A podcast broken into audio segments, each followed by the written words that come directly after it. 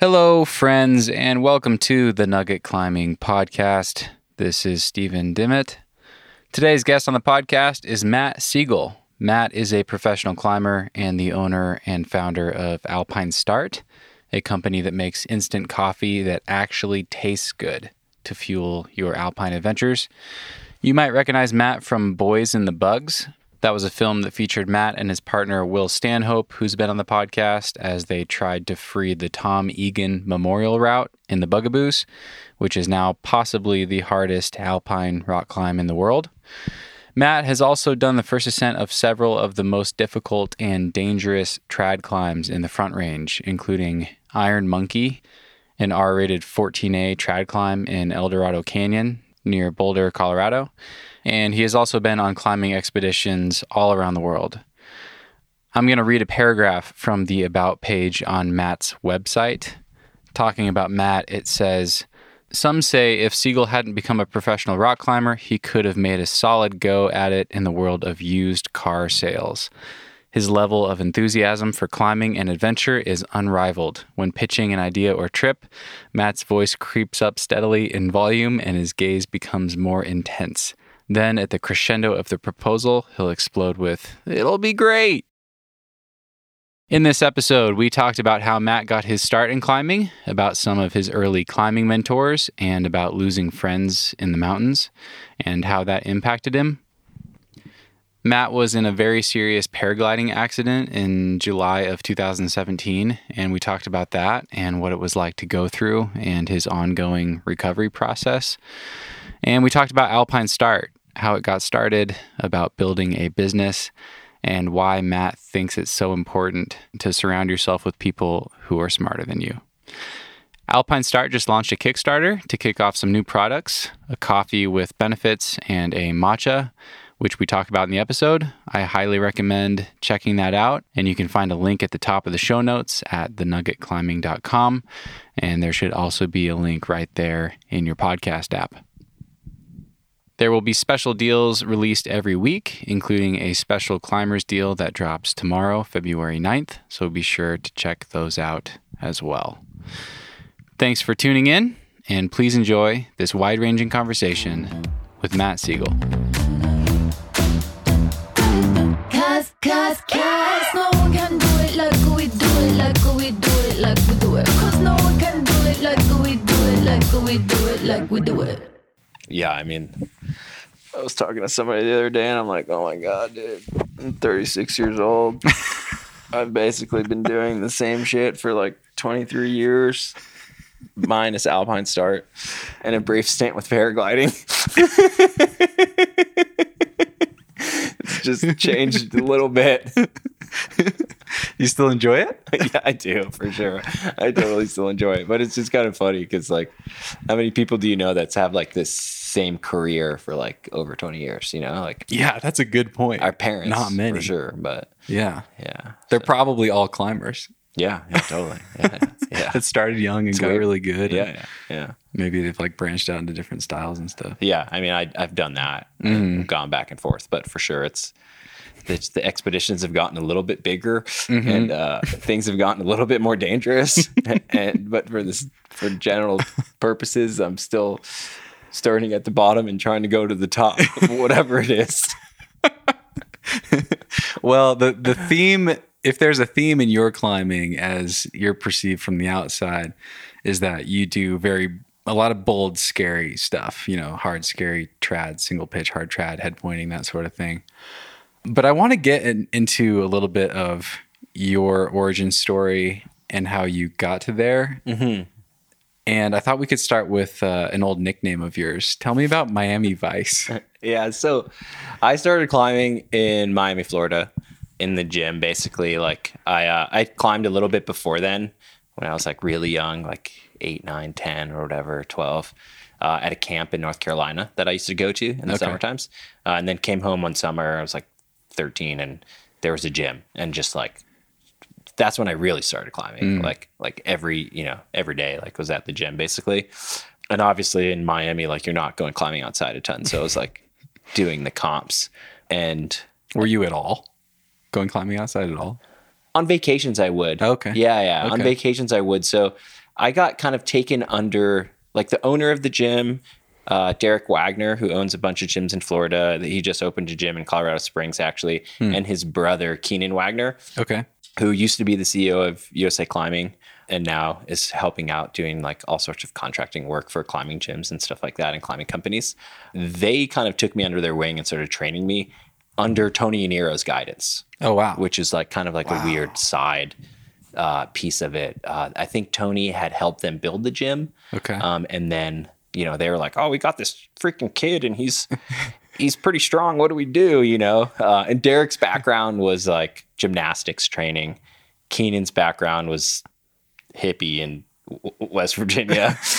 and, uh, you know, a, a mixture of both of those. And Tony like kind of got me to be like a kid prodigy in Miami, at least type mm. of thing. And like they, I was immediately training. Like I, was, okay. I started training at a young age, not just climbing in the gym, training, like campsing and hangboarding and like wow. doing repeaters like way back when, you know, because Tony was like kind of one of the first American climbers to really like up the training game. Like totally. That's kind of what I think he's known for, or what he should be, you know, one of the things he should be known for, for sure. It's like kind of that leveling up thing. Um, but back to the Miami Vice name, uh, I started doing the comps. I was probably like sixteen at the time. Like I did the youth comps, and then there's the P C A, which was the Professional Climbers Association. Mm. Do, you, do you know about that? No. The P C A, I don't think so. In my opinion, was like the golden days of competition climbing. Okay. Like it was go when we're done with here, go look up some videos of the P C A. Okay. It was I absolutely will. I'll link to them in the show notes too. It was. It was epic. Climbing wasn't a family sport back then. Okay. Like it was like a show, like, you know, this was like in Salt Lake City were the most of them, Pusher, Cordless, S seven. Those were like the main sponsors of the show, the characters who ran it. I shouldn't say any names because I could get people in trouble, but it was like a wild party. Hmm. And I, you made it to finals, like ten people made it to finals. I remember being in finals with a good friend of mine at the time, Rob D'Anastasio. He was my oh, yeah. age too. Yeah. And like, we were just back there with like all of our heroes, literally like from like Chris Sharma to, you know, Francois Legrand. And oh, I think wow. Yuji Hirayama even did some of them, you know, like all of Malcolm Smith, like all the Euros would come because they do it around the trade show. So it was this epic like competition scene. And it was a little bit more playful than they are now. Like mm. serious, like people were throwing down on boulders, but it was a little bit more playful and everybody had nicknames. So uh, mine was mine was uh, Miami Vice. yeah, yeah, yeah, yeah. And it was it was just I don't really know how to describe it, but it was kind of just as much about the after party as it was about the climbing, okay. and and it was like just yelling and screaming, and it was like it was just the, the energy level was way higher than comps are now, mm. but it was way. I don't want to say less serious, but it was it was more of a showy, you know, I'm sure there are comps now that are like this. I haven't been to one, you know, but I've heard about it. But it's like it was just, it was it was for the crowd, you know, mm, the, the entertainment. Like you'd get out and you'd be like, oh my God, what am I supposed to do? And it was like dynos and jumps and like, you know, like before that was like World Cup style was a thing. Uh-huh, yeah. Uh-huh. So this was like what, you know, early on. Yeah. Weren't you wearing like white dress shirts? And I used to like, and it, that was part of it too, is we all used to like just have fun with it basically because we were like, it was, I don't know, if climbing wasn't that serious as it is now. So like, yeah, I used to like, like my nickname was Miami Vice, so I would wear a white sports coat and I had these like pink slacks. White sports and, coat. Yeah, I had, Jason Keel used to like take his number and like pin it to the back of his skin. Like, oh my god! People gosh. used to wear like chaps and like, you know, just like do all sorts uh, of crazy things, you know, like yeah. I was just, it was, it was just as much about like being outlandish as it was about climbing hard mm. in some ways. Mm. Yeah. So you go from kind of a more traditional kid in the gym starting in comps sort of background, mm-hmm. but then you you kind of skip all of like the normal steps that people take towards bold or like extreme climbing. You know, you didn't get into outdoor bouldering and then sport climbing and then dabble in trad climbing. It seems like you pretty quickly went straight to like pretty real scary trad climbing. Yeah, there there you know, there was a couple years where I did boulder and sport climb a fair bit, but I was, I was, those were my competition years too. Okay. But I didn't like, I never like dove in super deep like some of my mm. peers did mm. uh, and that are still like sport climbing now, mm-hmm. you know, like I definitely was like doing the comps, would go bouldering, like had a bunch of time where I like bouldered in Rocky Mountain National Park a bunch and like sport climbed a little bit. And then, but the majority of my climbing was focused around the competitions. And I think when I was probably like my early twenties, I was just like over the competitions and needed something to fill that void kind mm. of thing. And, and honestly, bouldering and sport climbing wasn't, wasn't it, you know? Mm. And I uh, was introduced, Naomi Guy, who I actually met through the P C A comps, uh, introduced me to this guy, Eric DeCaria, mm. who's like kind of my trad climbing mentor and still a good friend today. Um, he put up numerous routes in Indian Creek and Mill Creek and El Dorado Canyon. And he kind of took me under his wing and we like, I was like, okay, this is cool. Mm. Like, I'm into this. And it was like literally the, the same kind of mental and physical stuff, you know, just a little bit more extreme in some ways. Uh, you know, like when you're, doing same competition as, like yeah because when you're doing competition it's like it's your time now, you have to perform, like doesn't matter, right. like the crowd's there, like there's pressure, you know. Doing scary trad climbing was always like, okay, you have to be physically like climb something physically hard and you know there's the serious mental capacity too because you don't want to get hurt. mm. Um which I'd like experienced that at a really young age too. Like when I was like sixteen, I did a trip to Waco tanks. That was kind of Yeah, I think I was sixteen because it was during this P C A time. And I met, I was supposed to, my mom let me go by myself because I was supposed to meet up with the climbing team in Dallas. Okay. And they didn't show up because of a snowstorm. Okay. So I was just like there in like Waco by myself. And uh, I like was staying at the Rock Ranch at the time. Rob Rice owned it. And there was a bunch of just climber bros. And I'm like mm. the sixteen year old kid, they're getting me stoned. I'm just like, ah, like, you know, like just like kind of like drinking and smoking. And like, my mom is like, wait, what are you, who, who, who are you with? Like, what is happening? And eventually on this trip, I met Ty Foose, who uh, lives in Waco. I think he still lives in Waco. He's, mm. he was the founder of eGrips. Oh, okay. And he took me around bouldering cause he was a guide. And we like, I did my first highball. Wow. Yeah, yeah. And wow. it was like, and that was, it was this thing called the gerbil. Okay. Uh, I don't know where it is exactly, but I think it's like, I don't know, it's probably somewhere between V four and V six or something, you know? Yeah. And I just remember being like, he was like, you got it. Like, you'll be fine. Like, don't get hurt, you know? And I was like, if I get hurt, my mom's going to kill me, you know? And it was just like, I was like, but it was cool because it was like, it was definitely like a pivotal moment that I kind of forgot about for many years. Interesting. But I liked the, I liked, getting scared and being able to like reel it in, hmm. you know? So, and, and a lot of, I often refer to that as like the first experience of kind of trad climbing, even though it was just like a highball boulder, you know? And I'm sure now I'd go there and be like, it's not that high, you know? Hmm. But at the time, you know, being sixteen and just like, you know, back then it was a little, little different. I think mm. the standards for highballs and everything was a little lower. Sure. So, yeah. Um, crash pads were a little thinner. Crash pads were the same, but it just wasn't, you just didn't bring twenty, you know, like, I don't know why, but you didn't have twenty, you know? Yeah. So I reached out to Will Stanhope before this conversation and asked him what I should ask you about. Uh-oh. One of the things that he, he was actually really nice to you. Okay. He didn't have any crazy stories, or at least he uh, filtered them.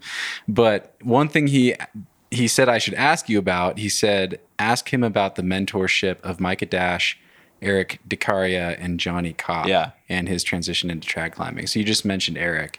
Yeah. Where do those other names fit in? So I was in my mid-twenties at this point um, when I met Eric. And through Eric, I met Micah and Johnny. Okay. There were... I was the young kid for...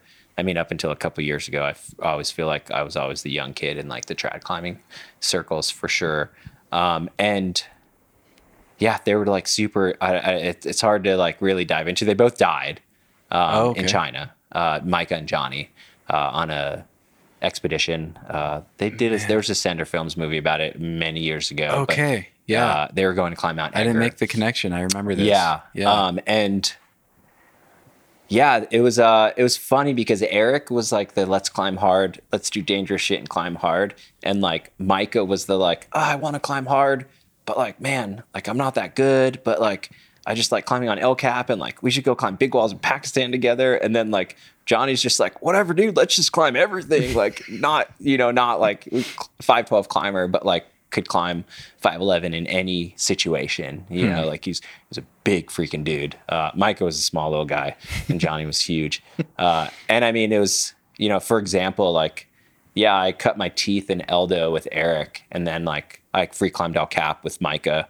We did the free rider over numerous amounts of days, uh, two thousand seven or something. Okay. And um, yeah, so like he was like one of the people that like really took me and was like, yeah, let's go climbing in the mountains, you know, like let's go spend, and and Johnny too, because Johnny, prior to that trip to El Cap, Johnny, we went to the Wind River Range. Okay. Uh, and we're like, yeah, we're going to go put up a route on Mount Hooker, which is like funny because I just like started up a new route on Mount Hooker this summer because I, I hadn't been back since. And uh, Johnny was like, and we get to Mount Hooker and, and it was like, oh, this is going to be too hard and we don't have enough bolts.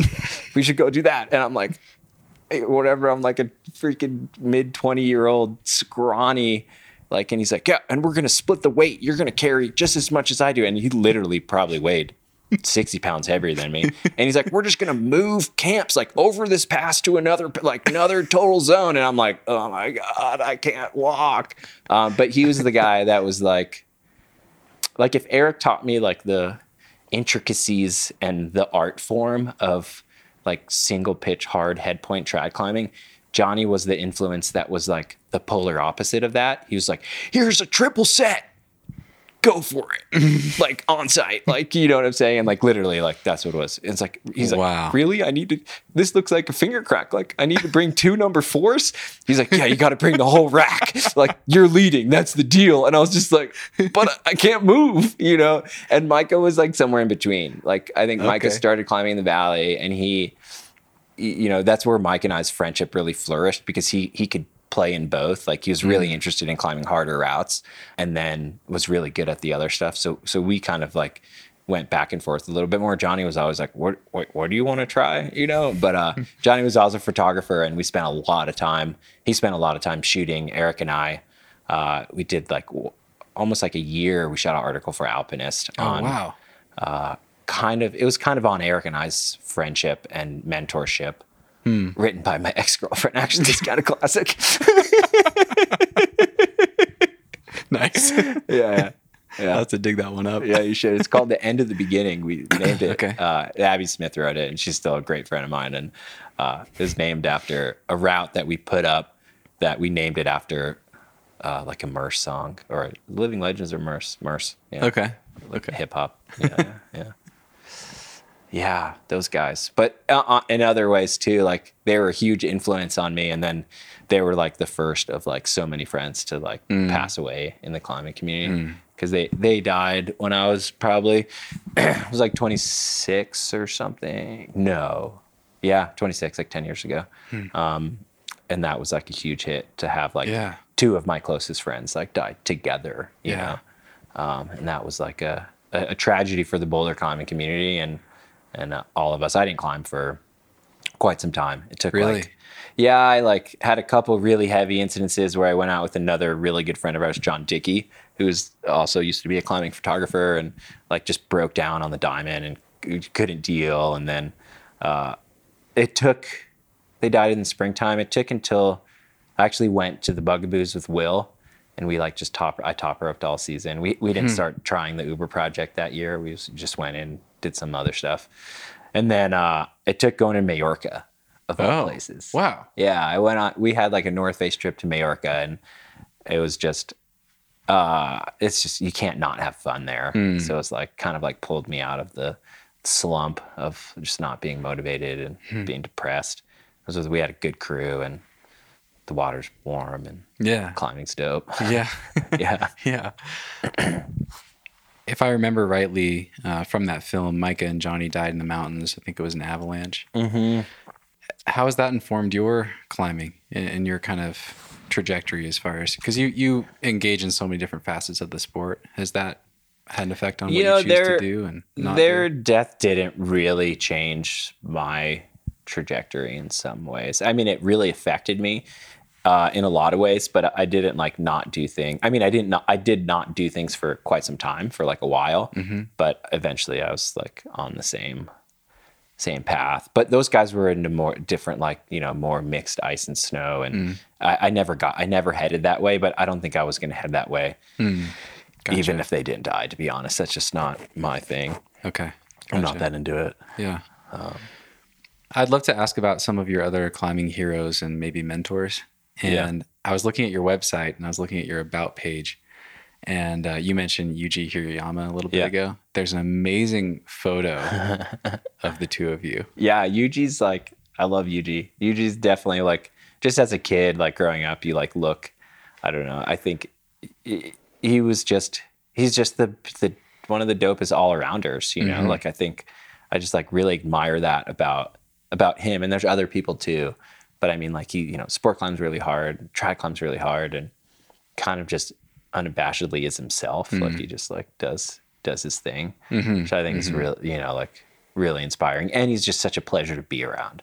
Like, he's always so positive and so happy and just like, The yeah. uh, the caption over the photo just says, enjoy it. Yeah. yeah. Do you know what photo I'm talking about? I do. Yeah. Can you, can you describe like, it? It's like this photo of Yuji and I, and we're like, like riding these like child's bikes and, and we're just both just psyched.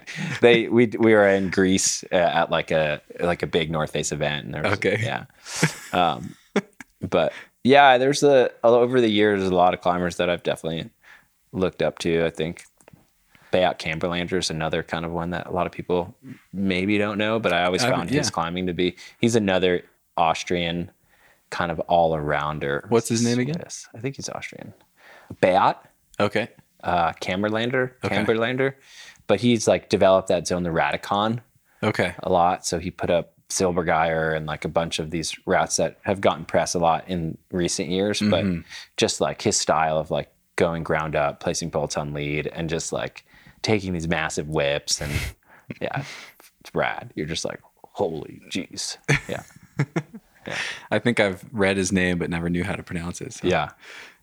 Uh, a big chunk of this podcast is just going to be me asking you about really interesting facts that I stumbled upon when I was preparing for this. Yeah, that's So fun. You went to Naropa University uh-huh. in, in Boulder. Yeah. And given that you started a, a business, it was really interesting to me to hear about what you studied. You did a double major in, and correct me if I'm wrong, but religious studies with a focus in Tibetan Buddhism. Yeah. Buddhism. And then uh, psychology. Why? What was the interest there? I mean, the unexciting answer to that question is that from a very young age, like, I knew I wanted to be a professional climber. Mm. And I also knew that my family really wanted me to go to college. Okay. So I moved out here and went to community college, and was just like, what, what the hell am I going to like go to college for, you know? And uh, through some climbers, I had like heard about Naropa and was just like, well, I'm really interested in this, like really interested in Buddhism and religious studies. So like, why don't I just do that? Like, I, I honestly, there was no, there was no like, oh, this is going to be a career path, mm. like degree. Um, further along in my college education, I had moments where I was like, oh, maybe I'll apply for grad school and go the academia route, or, you know, something like that. But I also was like kind of holding out for the big deal to start climbing full time too, you know, like, so I was uh-huh. like, I was like, I love school and I don't regret it at all. Like, going to college, I think it's, I think it was awesome. And I like learned a lot of cool stuff that I still like integrate into my life, but there was no, there was no outcome that I saw really, like mm. I really wanted to climb. Mm-hmm. Yeah. At that age, like I was like fully, yeah. I was like going to school, getting great grades, you know, like, mm-hmm. I got great grades, um, and then climbing as much as I could. Okay. Is there anything from either of those fields that you feel like you've carried with you? Uh, mm, I mean, yeah, I feel like there's like a whole, that's a hard question. I mean, psychology is like, you know, you're dealing with interpersonal relationships on a day-to-day basis. So yeah. I feel like there's like a empathy and like a way of dealing with people, and uh, dealing's not really the best word, but a way of engaging with the world and like other humans around you. Yeah. You know, that I feel Navigating like I, relationships. Yeah, I, that I definitely carry from that. And then, Yeah, the the Buddhist religious study stuff, something that's like come in and out of my life over the, the years, okay. for sure, kind okay. of thing.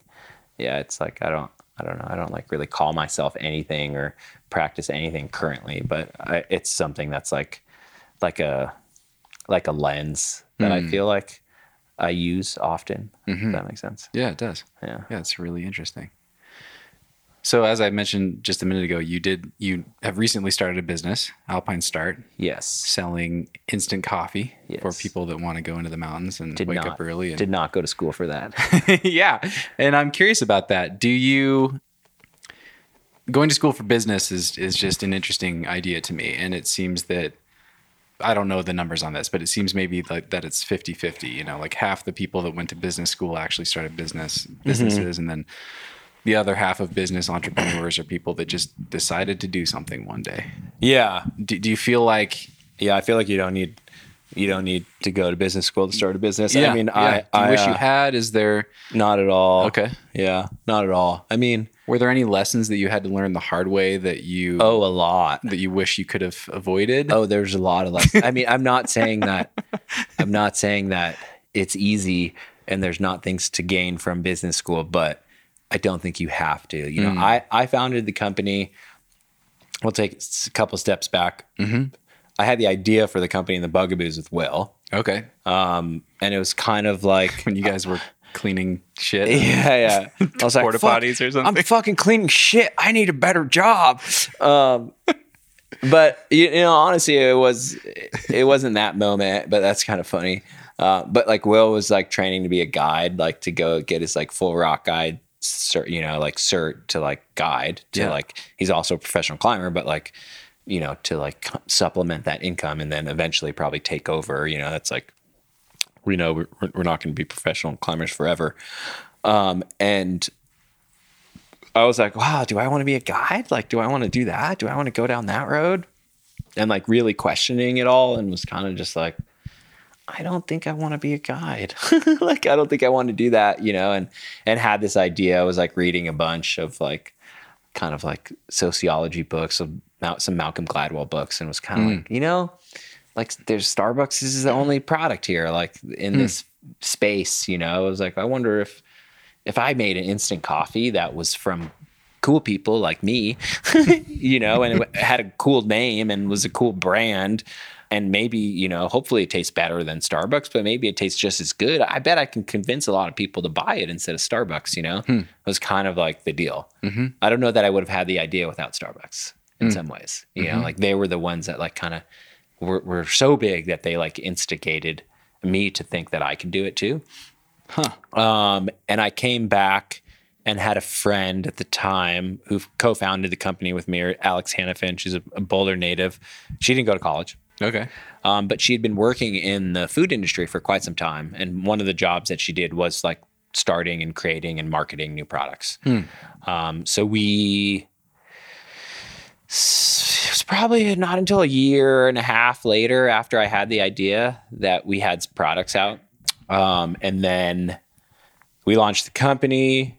Maybe a year in, we had made our first hire, Mikey Crouch. And then it's been a couple years now. Um, Alex has since left um, the company and is no longer involved with the day-to-day. We still are in touch and, and everything. And it's and Mike and I uh, run the show. Okay. Um, and have hired, you know, a couple people and uh, going from there. But I don't think, you know, Mike has a college education, kind of. I don't know that he actually, I don't know that he actually does, but he's a good friend. He's like a climber, surfer, snowboarder, you know, like we, we have that uh, kind of mentality mm. at the, at the business. And, and I think we just wanted to start something. I, we saw a need in the outdoor community. And then now we're like, you know, we're in Whole Foods and we're in Safeway and King Soopers and we're in R E I, but it's more of like, kind of like moving towards just creating cool shit cool that tastes good. Yeah, you know, like we Amazing. we launched two products after the like we so we started with one just black coffee uh-huh. and then we launched two other products, which is a coffee with the creamer, non-dairy creamer, and then like a dirty chai. Okay. Coffee and chai spices, um and that was really cool. uh I think I, you know, you asked, did you learn anything? And, and I think, yeah, there's, there's things that like I would have done differently in launching new products and like how we've gone about like a lot of the business stuff. But moving forward, we're, you know, we're, we're, we're psyched. We survived twenty twenty. Yeah. That's quite an so accomplishment. That feels like quite an accomplishment. Uh, and you know, we've been working pretty hard on getting some new products out there. So that, mm. that's been kind of fun. And I think, um, you know, one of the biggest things people are like, well, what do you do? Like, what, like, what do you do? Like, you don't have any business background. Like, what do you do?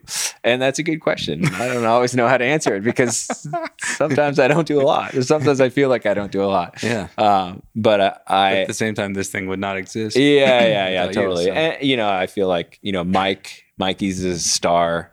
He like really runs the ship. And mm. um, we recently hired Andrea C K, who I don't, she's a climber, really talented climber. Actually just did her first V eleven, which is pretty freaking dope. Sick. She's like second, second in command. Okay. Uh, next to Mikey. So okay. She's like helping us with operations and everything. Um, she's actually on a climbing trip right now to Flagstaff. But yeah, the main focus that I try to do at the company is like the innovation stuff. Mm, okay. So new product. Um, I d- help out a lot with the marketing and all that stuff, but, and like the big high level decisions of like where we're going to go and where we're going to take the company. Um, but new products is definitely the thing that I'm the most passionate about with us. And Mikey and I work together, but I typically would tend to like take the lead on that stuff. And then, and then I go climbing because it's still fifty-fifty for me. I'd like to say it's fifty-fifty, but depending on the month, sometimes it's ninety ten either way. Oh, okay. Okay. That makes sense. Yeah. I mean, yeah, I don't take a big salary from Alpine Start. It's not like, you know, like I, I like take a little bit from, from my pro climbing stuff and from, from the business, but it's more for, for me, it's more, yeah, I don't know how to describe it, but it depends on the month. Sometimes I'm, I'm around more. Like this year during COVID, I was around a lot mm-hmm. for the business. Okay. Yeah, and involved a lot more. And then some months I'll be like, okay, I'm out. And when I'm out, I'm out. Like in Wyoming for two weeks, I'm like off the grid. Uh-huh. Yeah, yeah. Cell phones so, off. Yeah. Yeah. I've got a quote from you that says, fortunately, I've created a team at Alpine Start that can fill in the gaps where I lack. Yeah, which is like, like the gap from point A to point B, basically. Like that's the gap. I mean, like these guys don't need me here anymore. Half the time I fucking charge, like I come in and I'm just like, oh, we should do this, we should do this, we should do this. And they're like literally trying to run the company and sell products. So, um, but.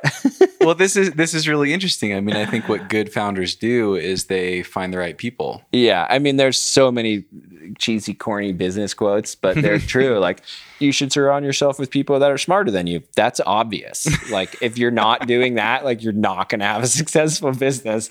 And I've done that, you know? And so I think, I think that's like, that's a key one. And, and it's also like, like culturally, I think it's really important to, mm. to like be able to like fill in the gaps as well. Like for, you know, like I could do, there's things that I can do and there's things that I can't do, but it's like, like everybody's gone right now, you know? So we have another employee, Gretchen. We had this like um, a scare that maybe somebody was sick, and I was like, okay, well, if I can't go on a trip, then I'll stay. You know, like mm. I'll I'll I'll fill in, I'll fill in for that. You know, mm. so I think having a team that everybody steps in for each other is really important. Mm. But also, like in my position, being like, I'm gone a lot. I'm not going to be like, yo, Mike, like you got to be at the office. You know, like. He's a C E O for one. He can do what he wants, but he knows that I'm going to support him. He's in Baja right now. Mm, you know what cool. I'm saying? He knows that like, I'm going to be like, yeah, dude, like you need a break. Yeah. Like go surfing. You know what I'm saying? And yeah. like, same with Andrea. It's like, Andrea, like, of course you could take a week or two weeks off to go climbing as long as you're like responding to emails, you, you know? So I think, I think it goes both ways of like, fill, you know, filling mm. in and, and what's the point too, if you can't like, if you're not having fun, like in life, like what, I, I don't know. I don't believe in just people putting their head down and just like ignoring everything else Amen. and working. So yeah, if I don't do that, I can't expect the people that work for the company to do that. So, and I don't. Yeah. How have you found those people? Like, how do you think about hiring and like, what are you looking for? Mike, new- Mike was luck in a lot of ways. I would say Mike, I mean, he's, he now is the C E O and, and he found us. Oh yeah. Yeah. So his story is pretty pretty interesting, is that he started a, a pet food company, Bixby okay. and Buckley, with his brother. And then they're doing great. They're in like all, like, they're pretty large. And I think he just reached a point where he's like, I love my brother, but I I don't want to work with him mm-hmm. anymore. I just want to do something different. You know, like I want to, sure, yeah. he's still involved with the pet food companies, but I think he's just like, I want to, like, I, I want to be able to just like branch out and do something different. And his brother, James, is running the pet food company. And now, you know, he's, he's running here. And that was, he, he heard about us and like, was like, oh, that's a really cool idea. Like, let's, you know, and it's funny. He wasn't a coffee drinker before he, before he oh, started really? here. And now he's like, like on coffee. Um, he's got an I V drip. Yeah. yeah.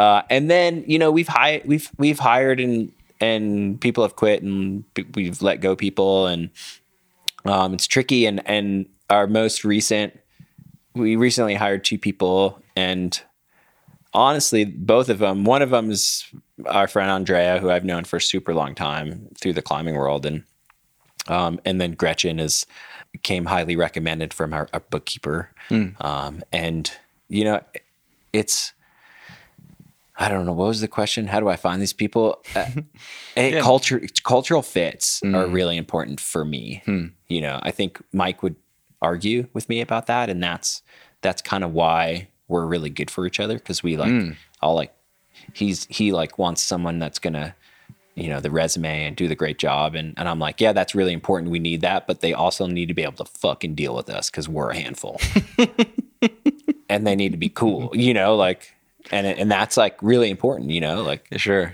Yeah. So, um, this is a small team still. Yeah. We're small. I mean, we're a small team. Yeah. So four or five people or six people in the office. Typically there's me, Mike, Andrea, and Gretchen. Okay. And then we have some part-time people. Okay. Like my sister's been involved from day one. She's in L A. Okay. Um, she does like graphic design. Um, we have a bookkeeper and we have like a part-time C F O. Okay. Um, so, but in the office there's us, and I, I'd known Andrea for quite some time, and, uh, she had just graduated from business school, and I was like, I think, you know, let's try it.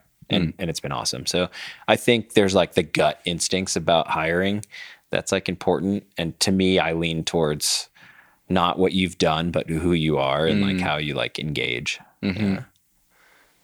I want to ask about a few products that you sell. Yeah. So you obviously sell the coffee. You just mentioned like your three main products that you sell.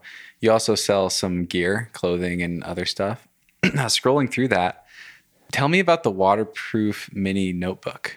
Oh, yeah. That's just like a fun, like we were just like, just to do like some cool, like notebook stuff, like some cool kind of not super expensive items that are like, you know, encourage people to take notes. It's like for us as a company, you know, we were all about the morning and I, I drinking your coffee. Like, what do you do when you drink your coffee? It's kind of like a time to reflect. It's kind mm. of like a time to like, I don't know, like not rela- like relax and chill and start your day. And, you know, we're like, oh, well, a lot of people journal during that time. So that was like our idea around that. Okay. Yeah. If you're in the mountains and it's, yeah, yeah, yeah. yeah.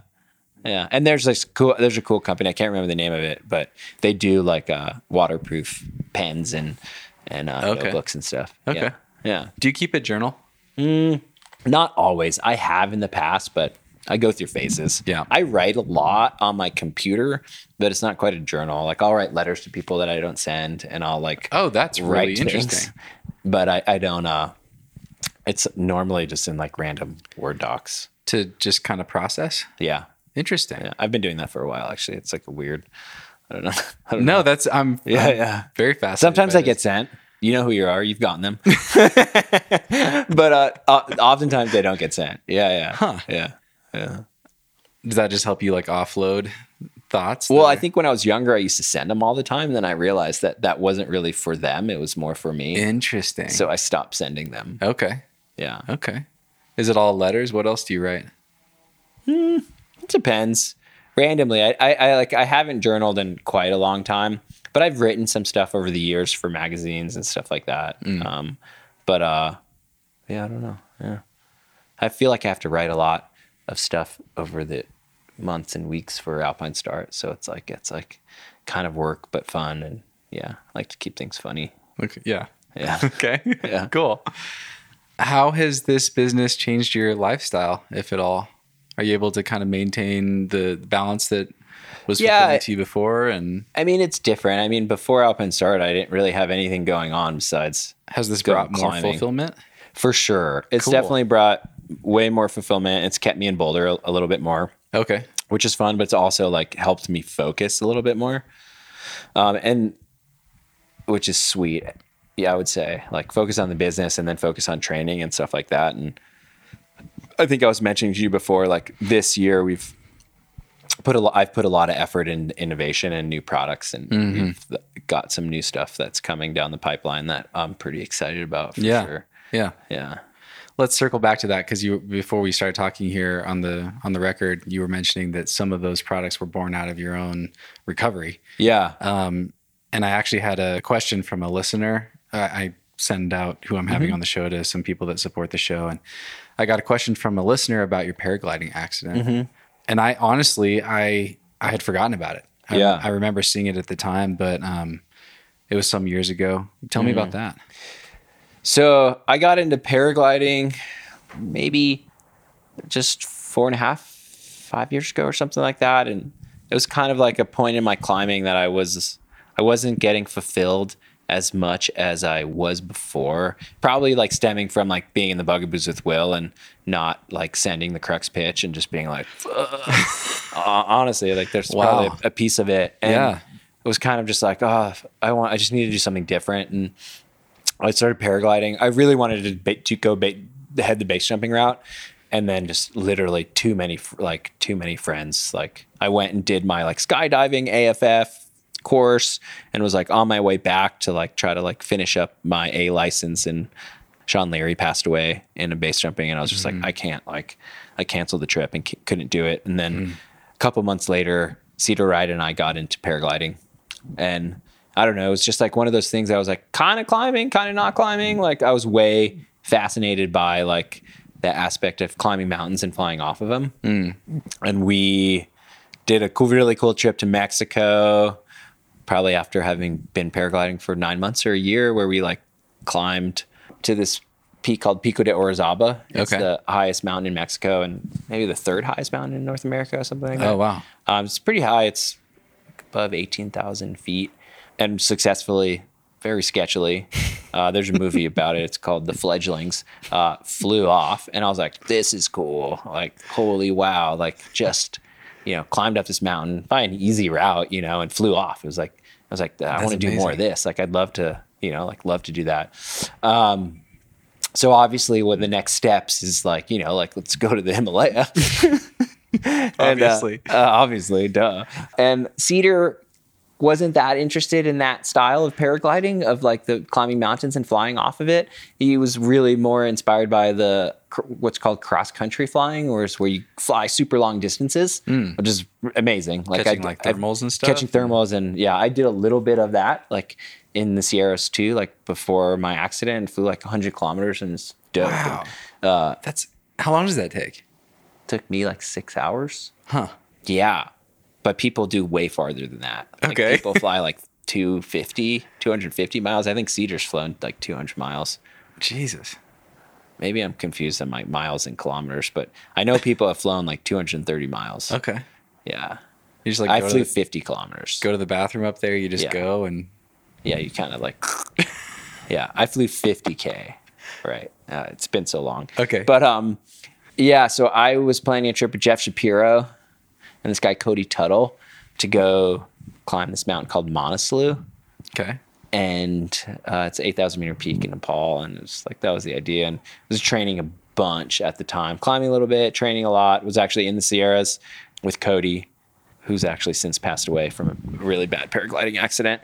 Um, and Uh, climbed Mount Tom, which is, if you've been to Bishop, it's the highest. It's mm. like that big mountain right above the mm-hmm. Buttermilks.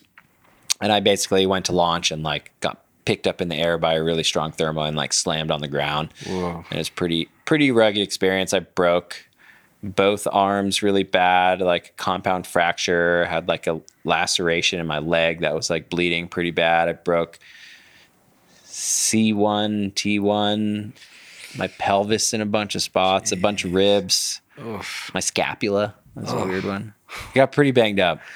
Uh, and yeah, it sucked. I don't, I don't, I don't, uh, yeah, it was terrible. Hmm. I was up there for like eight hours without pain meds, and kind of like got flown, airlifted out by a Chinook, taken to the Bishop Hospital, and then like air ambulance to Reno. Oh my gosh. Where I was there for like ten days, two weeks. Yeah. And then came home and started the long recovery process. Yeah. Yeah. How long was the recovery process? Um, I was in a neck brace for ten weeks. Dang. Yeah. And then fortunately, the only really bad breaks were my arms, like the neck and back stuff kind of was my, I didn't need surgery for that stuff. I needed surgery for both arms, but, uh, climbing a little bit after like three months. Yeah. And then I kind of plateaued for like almost two years. Hmm. Like just climbed, didn't climb anything harder than thirteen A for like two years. And then it took about two years and I climbed my first fourteen A last summer. Oh, wow. Since the accident. Yeah. Amazing.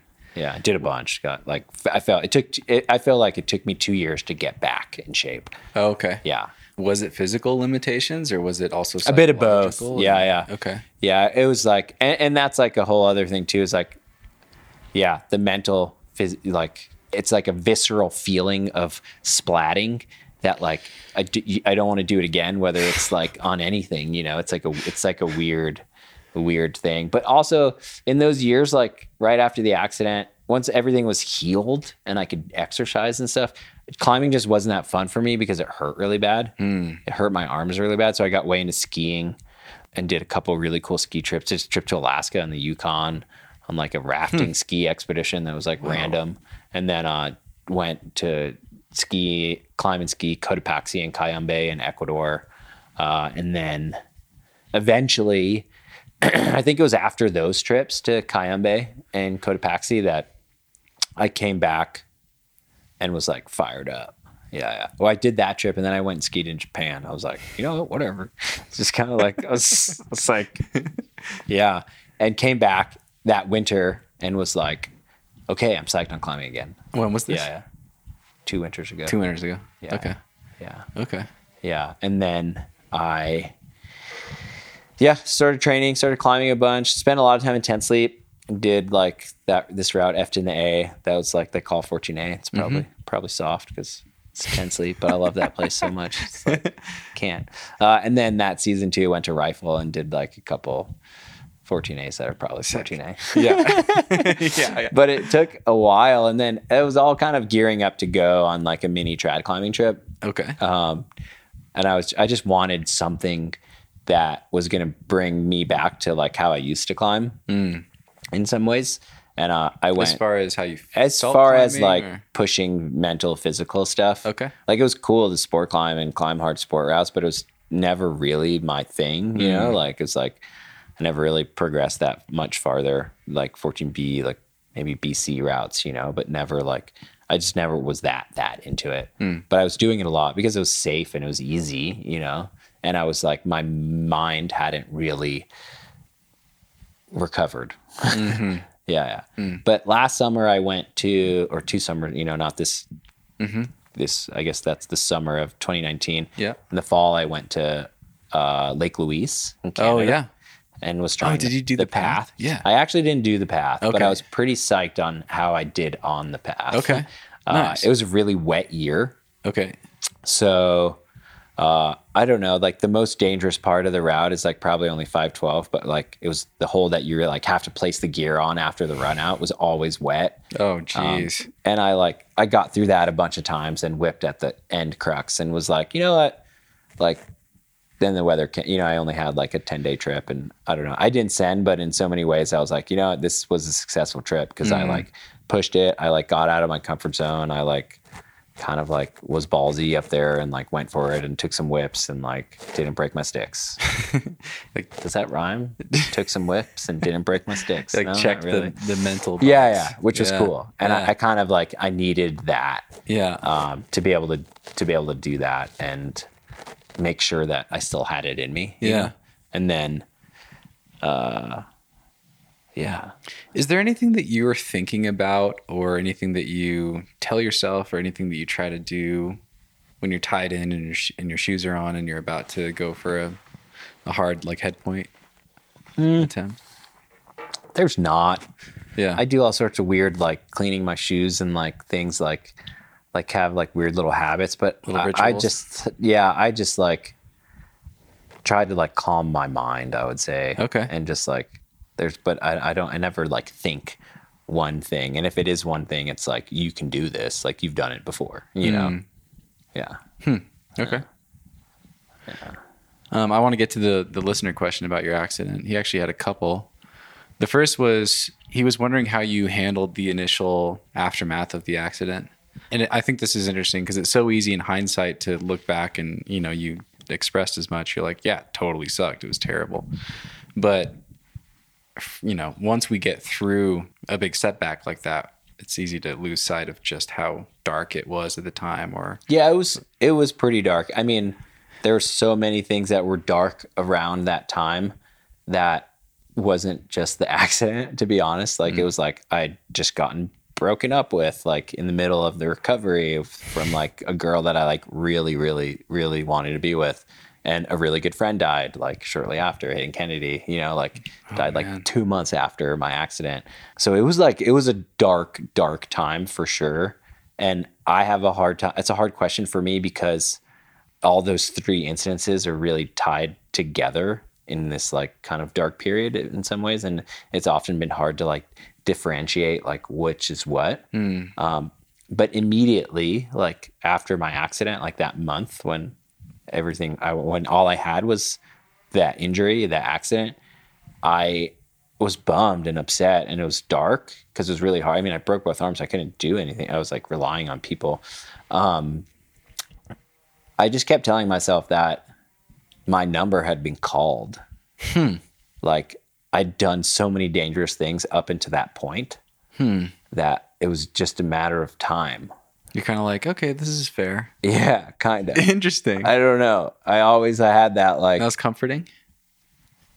I guess. I don't know. Yeah. that. Com- I mean, I don't. I wouldn't have used the word comforting, but it's like, it's like when you do dangerous shit, eventually you get hurt. Like, period. uh-huh. I didn't think it was going to be paragliding because like I'd done so much dangerous climbing stuff that I hmm. thought I'd get hurt climbing. But like, hmm.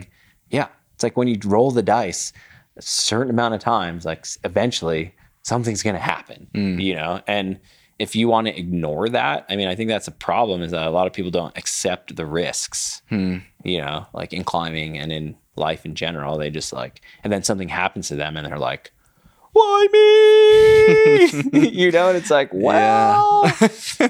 you got burned playing with fire, son. You know, yeah. like it's kind of like, yeah. So maybe acceptance. And is not a better to word say that, like, yeah, acceptance. Not to say that I wasn't bummed and it was like super hard and terrible time, but yeah, I think I always had that in the back of my mind. I was like, well, you've gotten lucky a lot of times, and it seems like you're going to walk away from this one. So mm. this is another time. It's just not as lucky. Mm. Uh, Carson is the listener with the question. Carson also was curious if there were any objectives you had before the incident that you were able to finish since after, after the recovery, or any biggest sense that you've repeated that you've been proud of since then.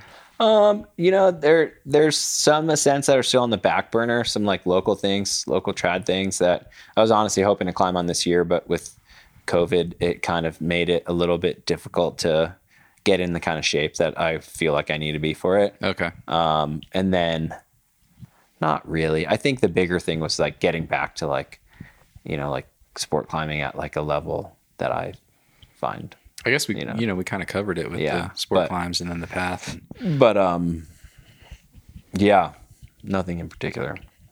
Any, this is my question, any major unfinished business that you feel is still kind of like looming over you that, or, or that you're still excited about or anything that? Mostly there's like a local project climbing wise that I'd be really psyched on. There's always like the Tom Egan trying to go back for that, but I don't know that, yeah. I don't know that I would. Okay. I'd, I'd need the right partner for it. This is the Bugaboos thing yeah, with Will. I, yeah. I, I don't... Uh, you don't think Will would go back with you?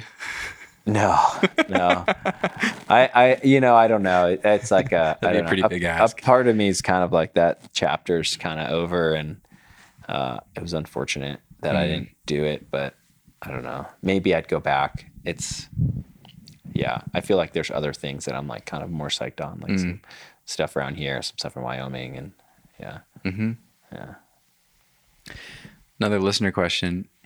Adriel was curious if you had any tips for training for trad climbing specifically.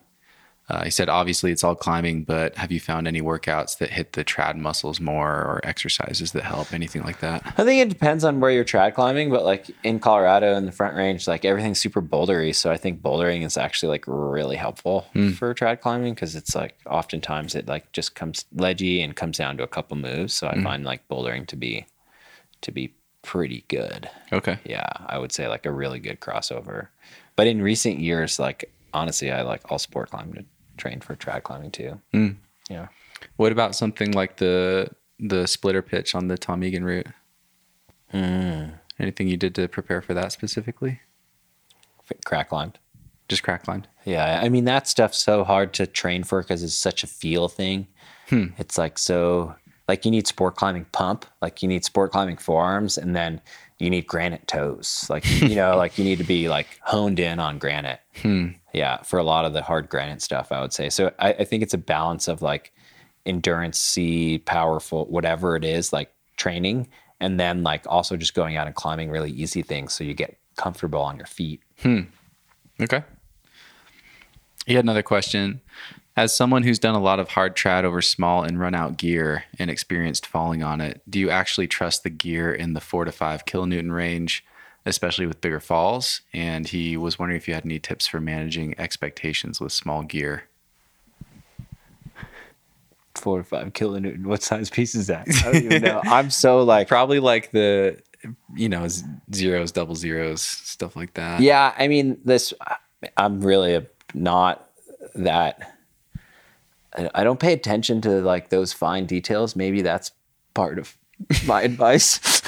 Ignorance is. I, I I mean, I understand it a little bit, but like, sure, like a triple zero, like gray ghost, like B D cam, or like a like a gray Metolius, like cam that's slightly bigger than that. Like ideally, yeah, you place two mm. or three. You know, um, even the smaller Ps.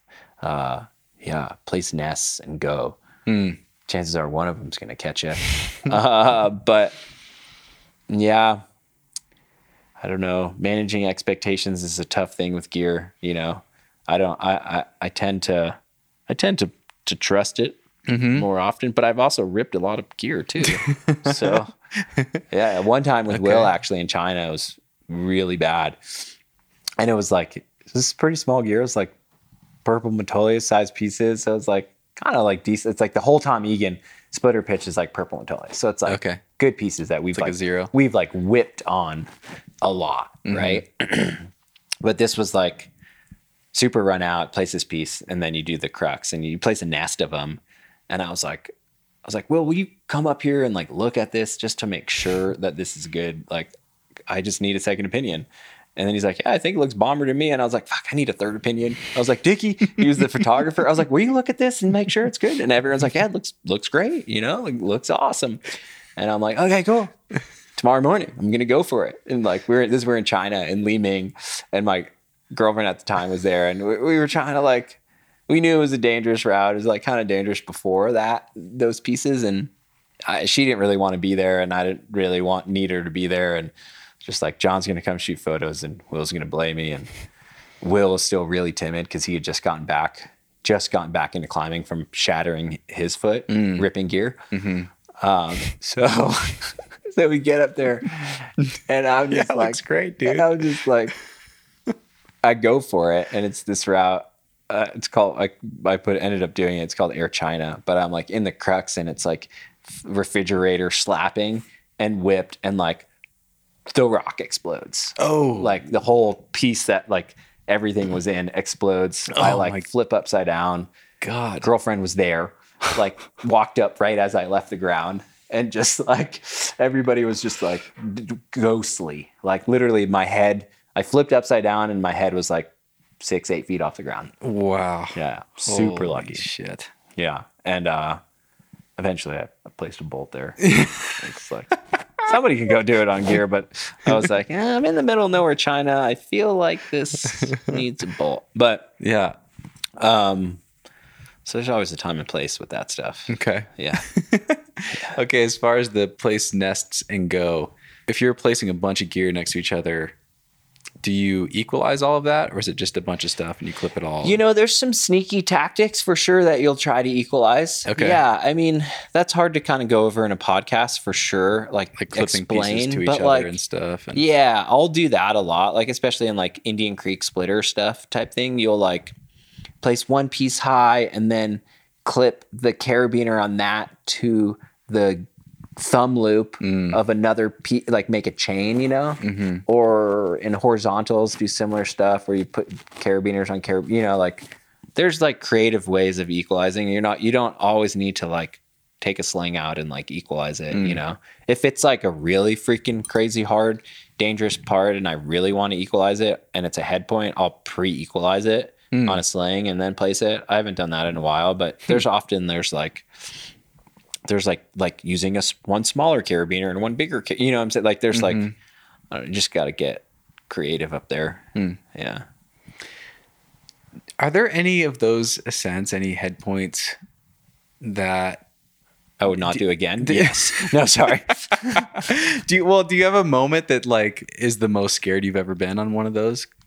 Any like total uh, yeah. shitting moments that you There's can... one route that I did that's since been bolted in the flat irons that I it was probably oh, wow. the, the hardest, not the hardest, but one of the more, the scariest. I also did it in the summertime and it was really hot and that kind of changed this thing was called there, Primate. Was there an old video of this?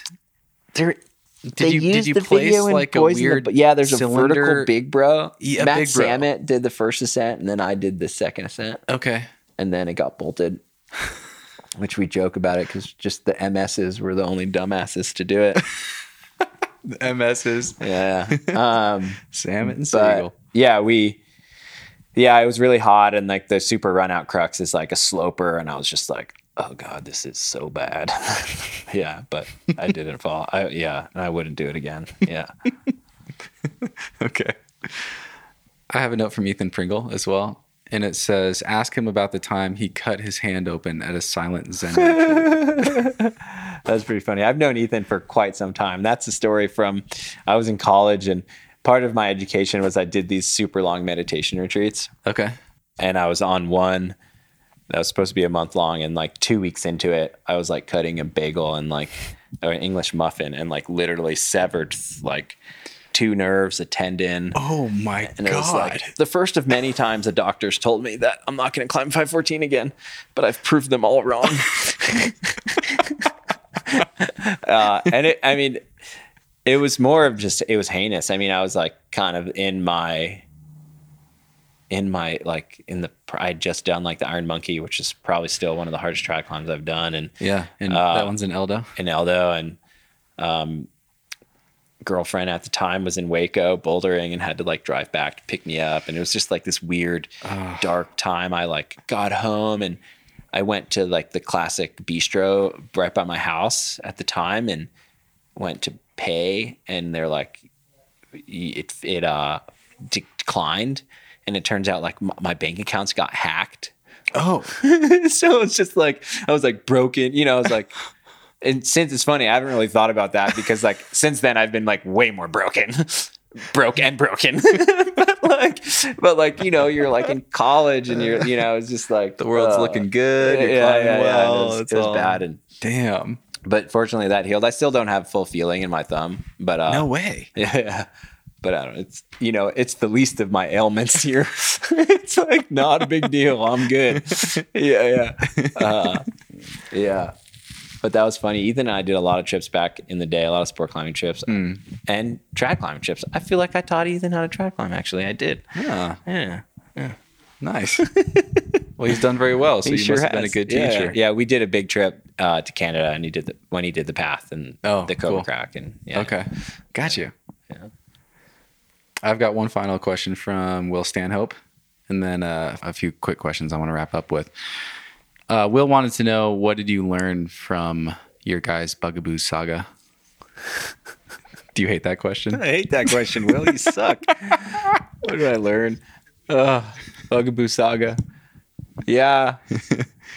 You know, honestly, what I learned about from the Bugaboo saga is that, like, at the end of the day, like, it's... Mm, it's really dope to send. And in theory, that's like the, the best way to end trips is like both parties sending. But ultimately, I think I would have done it all the same if I knew the outcome of me not sending. Wow. Like I still would have gone every summer and like tortured myself and spent all that time up there mm. with Will. You know, like he's like family, like we're so close and we're mm. homies and, and we have our ups and downs in our friendship for sure. But like, I wouldn't, I wouldn't have, I wouldn't have not done that with him, mm. you know?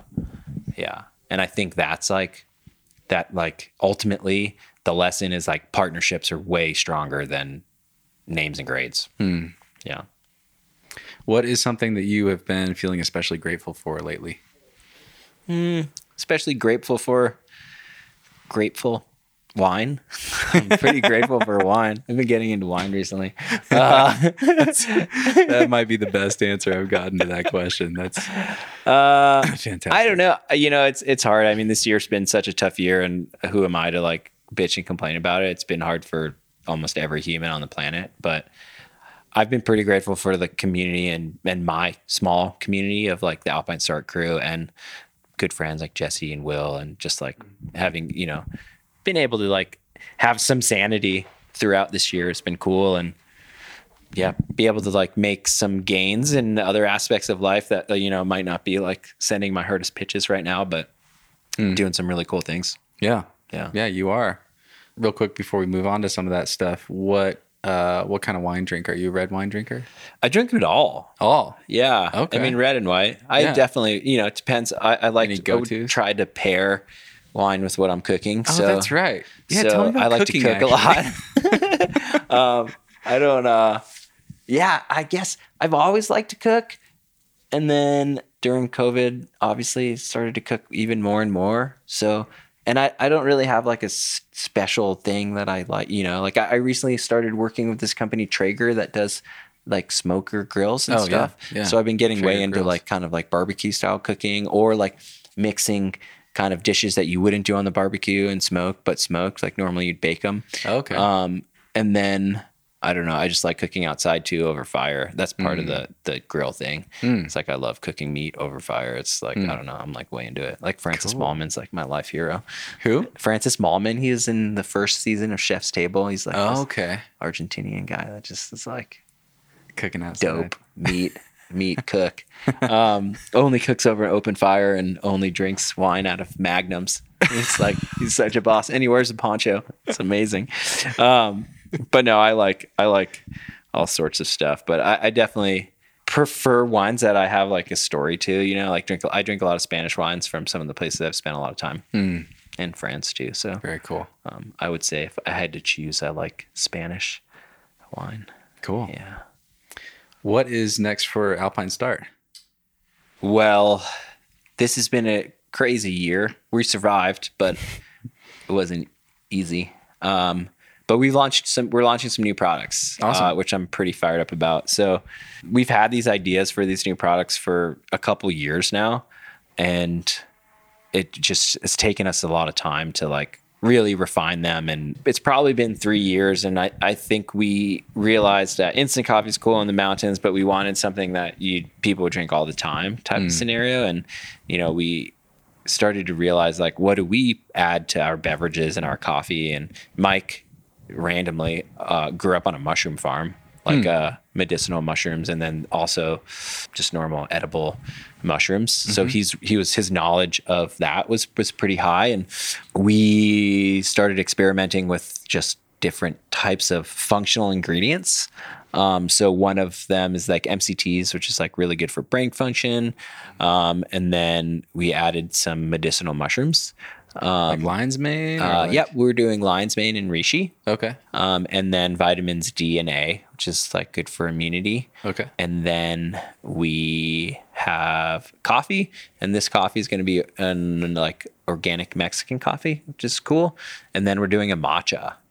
Okay. So the matcha I'm like really psyched on, and fortunately the the mushrooms that we're using, they we're using what's called beta glucan, so it's like an extract from the mushrooms. It's organic and they're grown in the U S, but uh, it's flavorless. Mm. So it's like a little bit different than some of the other brands out there that are making this mushroom coffee, but it like kind of tastes like mushrooms and earthy, mm. and it's kind of gross. Like Forstigmatic, yeah, and yeah. some of those, yeah. Yeah, so we're, we're kind of leading with flavor for sure. Nice. And then the functional stuff.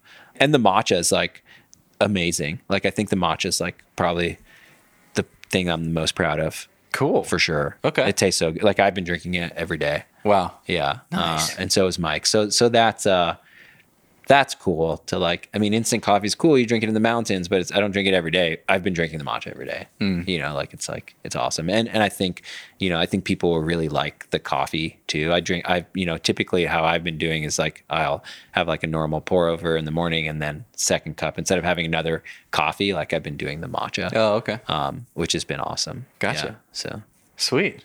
Cool. I'm yeah. looking forward to all that. When does that stuff? We're going to be launching in January on a Kickstarter. Okay. So um, if this is live by then, check it out. Um, hopefully don't make it live before then because I'd get in trouble. um, but yeah, we decided to go with launching on a Kickstarter just because this year's been kind of weird and funds and cash flow and, and all that stuff. And um, it's a product that we really believe in and stand behind more so than anything else that we've created. So I think, you know, our idea is that, you know, hopefully our community and core users like see that and mm. help us out. Sweet. Yeah. Cool. I will uh, certainly link to it and we'll, well, yeah, we'll coordinate and this will come yeah, out after cool. the thing's yeah. live so people can go check it out right yeah. now. Sounds as good. As soon as this check, episode's check over. Check it out. Uh, what's next for your climbing? Uh, I'm heading to Saint George tomorrow with a minor stop in Vail. Okay. Um, to ski? Uh, no, I'm getting a little procedure done. Oh, that's right. This cracked me up. You told me this earlier. So when I was in Wyoming with Maddie and Jesse, I, I took a fall and tweaked my back. And this is in August. And I didn't think much of it. I got an M R I and my doctors were like, ah, you kind of minorly strained some vertebra. Like, no big deal. Like, you should be fine. Like... Uh, just give it some time and go get massages and chiropractors, and, and it just kind of got worse. Mm. And I finally got in to see uh, some people at the Stedman Clinic, so I was pretty pretty stoked yeah, um, to amazing. make that happen. And they're going to give me like a, it's like a really strong anti-inflammatory shot in my okay. back. Um, so it, it's a pretty minor procedure, but uh, I'm pretty psyched because hopefully my back will stop hurting because it's, yeah. it's been pretty rough. I could I've still been climbing through it, but like way lower volume. Mm. Um, I don't know. It might just be getting old, dude. I don't know. Um, but I'm going to Saint George. I'm pretty psyched climbing the B R G. I've actually climbed there once when I was like sixteen. So I haven't really climbed there a ton. So there's a okay. lot to do.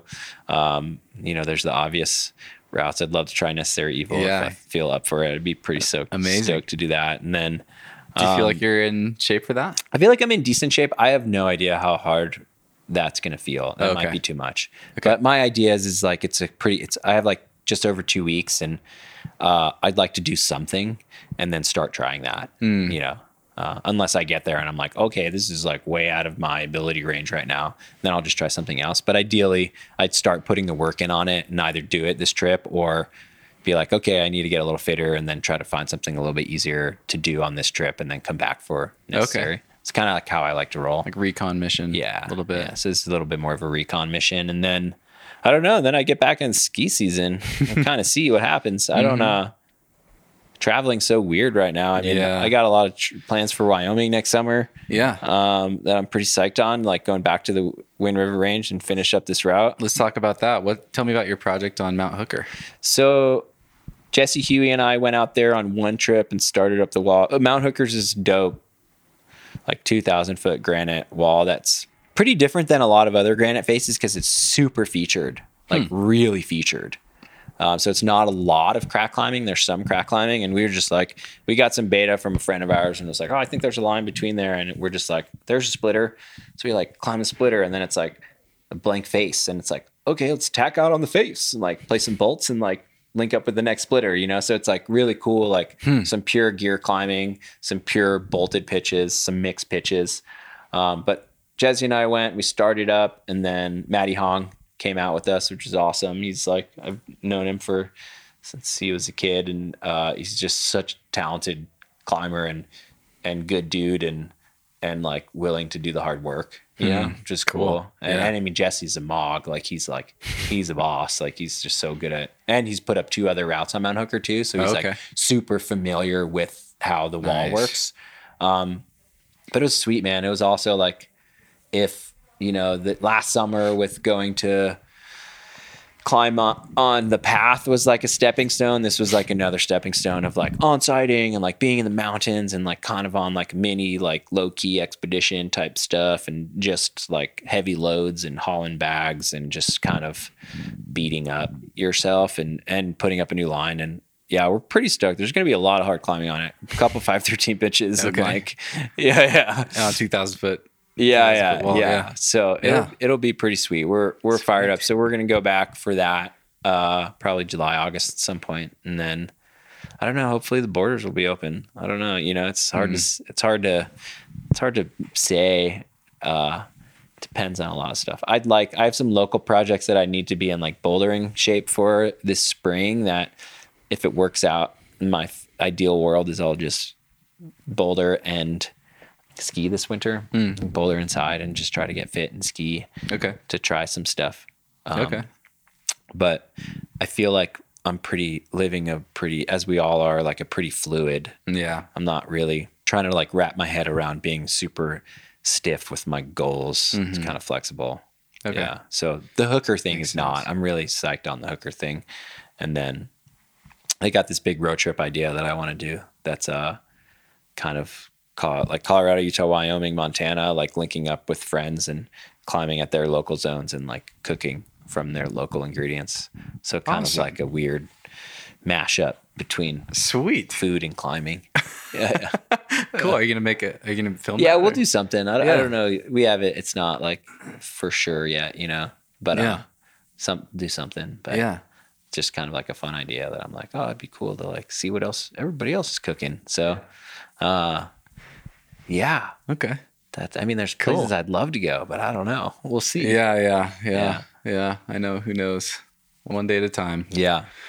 The last thing I'd love to ask you about is... Better be good. Freedom of the wheels. That's pretty good. I uh, I asked Will about this. And he didn't answer you. Dude, he was like, he's like, I thought it was kind of hokey. I'm kind of embarrassed about the whole thing. And I was like, it's amazing, yeah. Will. It's well. the best climbing film that's ever been made that's not about climbing. Will, I'm surprised Will and I are still friends after that, to be honest. Will was so pissed. He was so pissed. Really? Oh, yeah. He was so pissed. I kind looked, of like, I kind of like. It looks sketchy, actually. I I kind of, I kind of like. Snuck, like he didn't, yeah. I kind of tricked him. I kind of tricked him. Will you frame it for people that haven't seen it? I'll link to it in the show notes, but. So I wanted to make a movie that was making fun of adventure movies mm. and myself. So, because, you know, you watch these adventure movies and I love it. I've been guilty of being filmed in them too, but it's like, this is the raddest next best thing ever, you know? And it was just like, I was like, dude, let's like make fun of all that and like make a funny story. And the story was that like, I failed in the Bugaboos and was like super depressed and like needed some inspiration. And I came up with like a first, whatever, F K T trip of taking scooters like they did in Dumb and Dumber uh, in the wintertime from, from Boulder to Aspen. We were going to ice climb in Aspen and we were going to ride scooters. But my stipulation was we had to actually ride the scooters from Boulder to Aspen. Like I didn't want to pose that. Like I was like, we got to actually do it. Like we could, like we could pose down on everything else, but like we're freaking riding the scooters like from Boulder to Aspen. And, um, Will's just like, yeah, he just, I was dragging him along on it. And I got really sick actually on the trip. Oh. I was like, just like mowing Dayquil, but it was sketchy as fuck, dude. It was yeah. way sketchy. It was like, I mean, we're going like freaking like twenty, like ten, twenty miles an hour on like icy roads over passes and stuff. Like it was horrifying.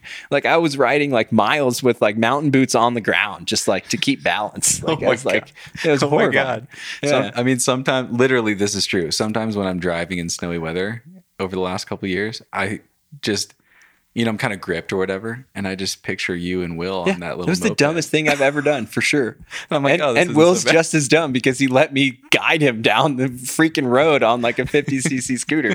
I almost rode the scooter here tonight, actually. I did it. Yes. Um, but yeah, it was fun. And, and it was, it ended up not getting the point across that I wanted to get across. We have another idea for a, a next one that w- oh my, I won't is... I won't drag Will into this one, but uh, we'll Damn see it. if it happens. But, no, you, please. But uh, I kind of just I don't know, just you know, I feel like we all, especially now, we take everything so seriously, and it's we'll get just all the listeners of, to peer pressure him. What? We'll get all the listeners, listeners to, to peer pressure. Yeah, yeah. We need freedom on the wheels too. Um, but just to like have fun with it, you know? Yeah. And that's like, honestly, that's kind of how I've approached my climbing. If you've seen the Boys and the Bugs, you kind of get that. And, and just, you know, if you're not having fun, what's the point? And not to say that everything's a joke, but like, I don't know, it'd be kind of more fun if it was. Yeah. Can't wait to see where you go. We'll see. Yeah. Well, right on, man. This has been incredibly fun. Sweet, dude. Really enjoyed talking Thanks. to you. You're in, you're an incredibly interesting guy. Thanks for having me. I, so, I, I guess. We covered so much different stuff. It's so interesting what you're up to these days. So, yeah, looking forward to the new products with Alpine Start, and uh, look forward to seeing how this thing turns out on Mount Hooker. Yeah. Yeah, I'll be yeah. rooting for you guys. Yeah, thanks. Sounds good, dude. Cool. Cheers, man. Cheers. Have a good one.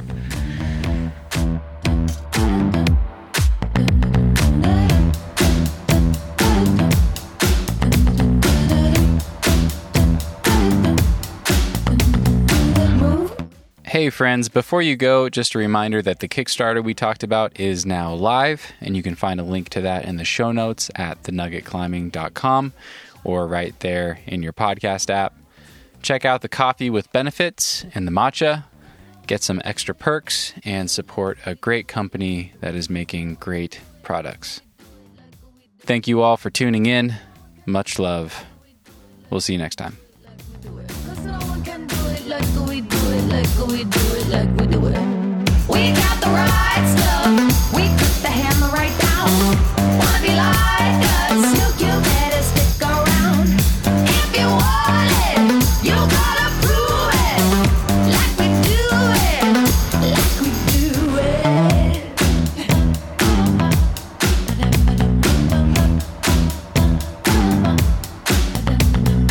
Room with your hips and put it down. Stop when the clock hits that. You've been learning and you're earning all of those hours. You can freak out.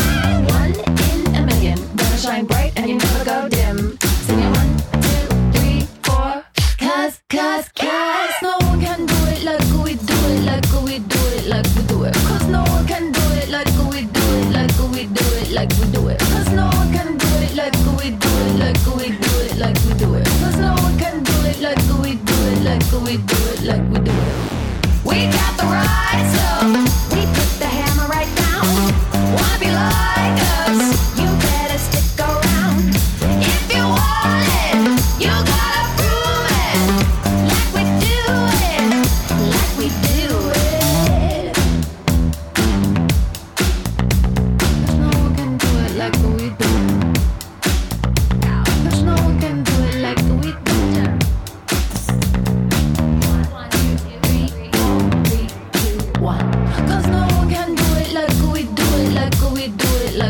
There's no one can do it like we do it. There's no one can do it like we do it. Like we do it, like we do it, like we do it.